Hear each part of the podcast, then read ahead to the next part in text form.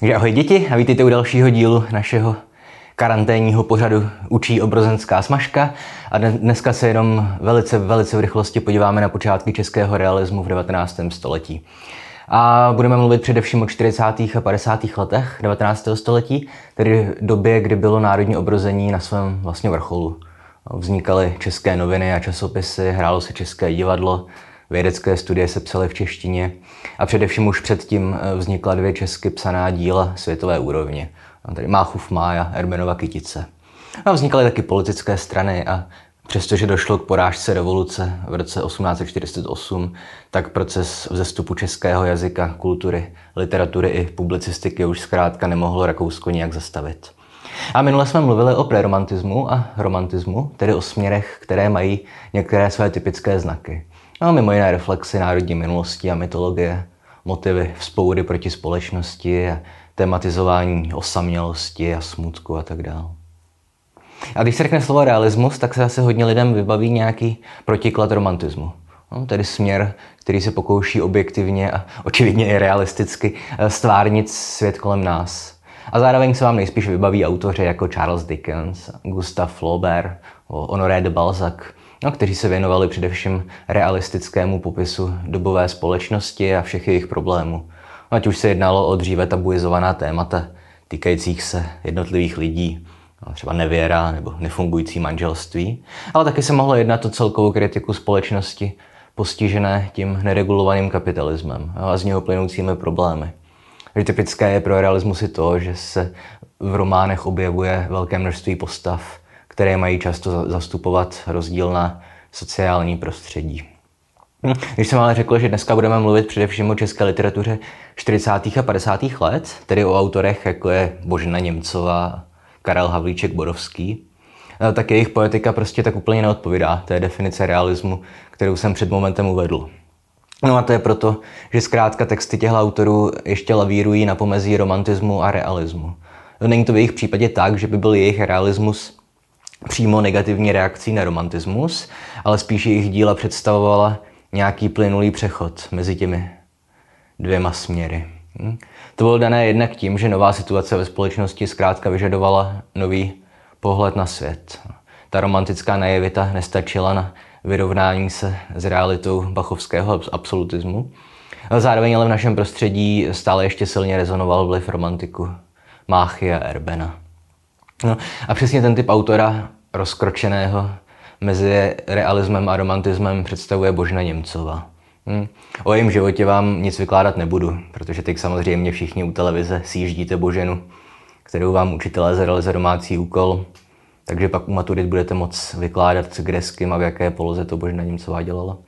A pokud dále o její dílo, tak s romantickými tendencemi ji zbližuje třeba to, že Podobně jako Erben nebo Čelakovský sbírala lidovou slovesnost. Především samozřejmě pohádky. O tom už jsem, myslím, mluvil v minulém díle. A to už je celkem dávno. Ostuda.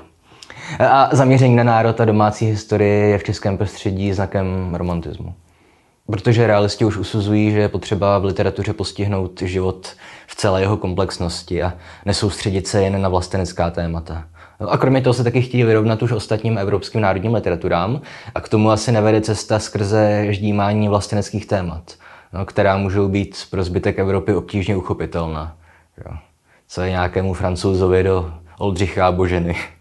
Jo. A když se podíváme na prozaické dílo no, Boženy Němcové, především na babičku, no, tak vidíme, že v něm zkrátka obě tendence splývají. No, její texty jsou bez pochyby vlastenecké, Snaží se vytvořit dojem, že národní obrození nevzešlo z iniciativy pražských akademiků a kněží, ale naopak ze spoda, no, z venkova a toho venkovského zachovávání lidových tradic. A podobně i na charakterové rovině eh, její postavy, jako Viktorka, Divá Bára nebo Karla, eh, zkrátka představují přeci jen spíš romantické typy. No, tragické a nebo eh, bouřící se proti společenským konvencím. Zároveň jsem ale mluvil o tom, že realismus se snaží pomocí velkého množství postav zachytit různé společenské vrstvy.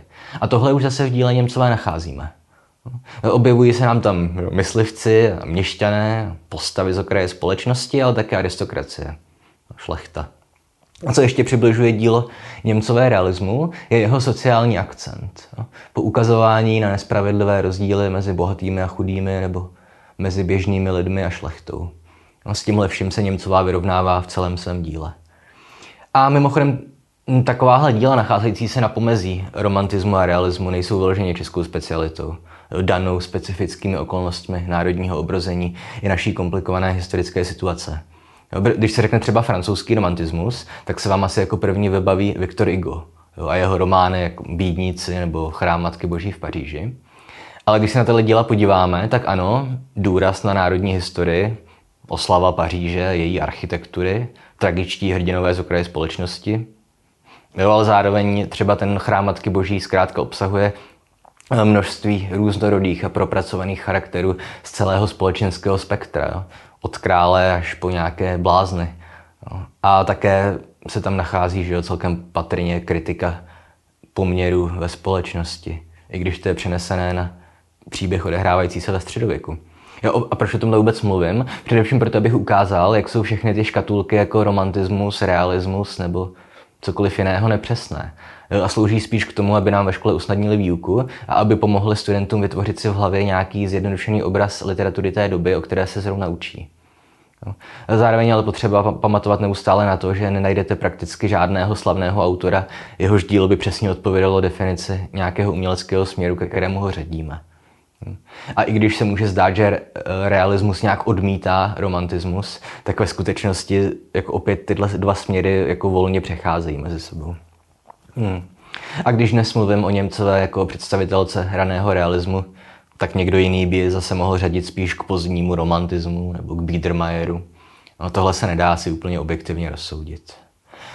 No a druhou významnou postavou na pomezí realismu romantismu byl Karel Havlíček Borovský. I jeho nejdřív pojila s preromantismem ta představa slovanské vzájemnosti jo. a snaha spojit mezi sebou všechny slovanské národy. Ale on když pak strávil nějaký čas v Moskvě, kde poznal společenské problémy totalitního Ruska a protiklad chudoby běžných lidí a okázalého bohatství šlechty, tak ho nějaké idealizované představy opustily a stal se z něj kritik, dost tvrdý kritik sociálních poměrů, ale taky církve, policie i jiných institucí napojených na totalitní monarchii, ať ruskou nebo rakouskou. Hm. A tyhle všechny instituce Havlíček ve svém básnickém díle kritizuje. Ať už je řeč o těch jeho slavných epigramech, no, tedy krátkých satirických a vtipných básničkách, nebo o rozsáhlejších básních, které vznikly během jeho exilu v Brixenu. No, tedy křest svatého Vladimíra, tyrolské elegie, král Lávra. Ale opět na Havlíčka jsem dělal samostatné video, i když spadá do kategorie těch mých prvních a totálně nepřipravených videí, takže v něm mám celkem dost hrubek. Jo. A do téhle skupiny autorů na pomezí romantismu a realismu patří v našem prostředí několik dalších zajímavých autorů. Karel Sabina, Josef Václav Frič nebo František Matouš Klácel. A ti už, myslím, patří spíš na vysoké školy. A No ale tohle by byl hrozně krátký díl, tak vám něco řeknu k ním, nebo aspoň na Karla Sabinu se podíváme, to je taková zajímavá a tragická osobnost. Jo, Sabina byl velký obdivovatel Karla Hinka Máchy. Jeho první díla jsou napsaná v máchovském duchu. A to platí třeba pro prózu Hrobník, co může být víc romantického než Hrobník. A, nebo sbírku básní, nazvanou, to se dobře pamatuje, nazvanou básně. A později zkoušel psát i realisticky, no, odpoutat se od romantismu. To se týká třeba jeho prózy Vesničané. Ale věnoval se historii, především husitství. Jirásek nebyl první. Eh, a to husitství popisuje ve třídílných obrazech ze 14. a 15. věku. To se jmenuje obrazy ze 14. a 15. věku. A jméno Karel Sabina budete nejspíš znát proto, že napsal libreta ke Smetanovým operám.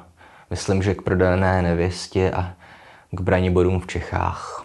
A Sabina měli velice vzrušující život. Byl to radikální socialista, což máme literárně zachované v jeho spisu Duchovní komunismus.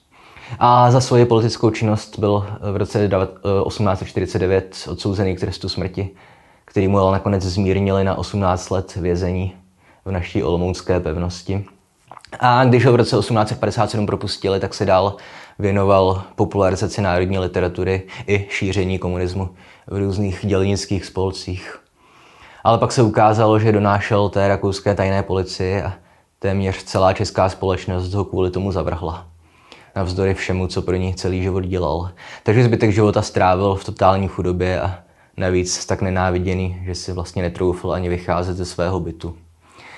A místo slavného pohřbu, jaký se dostal většině známých vlasteneckých spisovatelů, ho pohřbili v neoznačeném hrobě. Takže tolik dneska jen velice stručně k počátkům českého realismu. Příště se podíváme na tvorbu těch takzvaných májovců. Hm, tedy především Jana Nerudy a Vítězslava Hálka a dalších autorů, kteří se hlásili k odkazu Karla Hinka Máchy.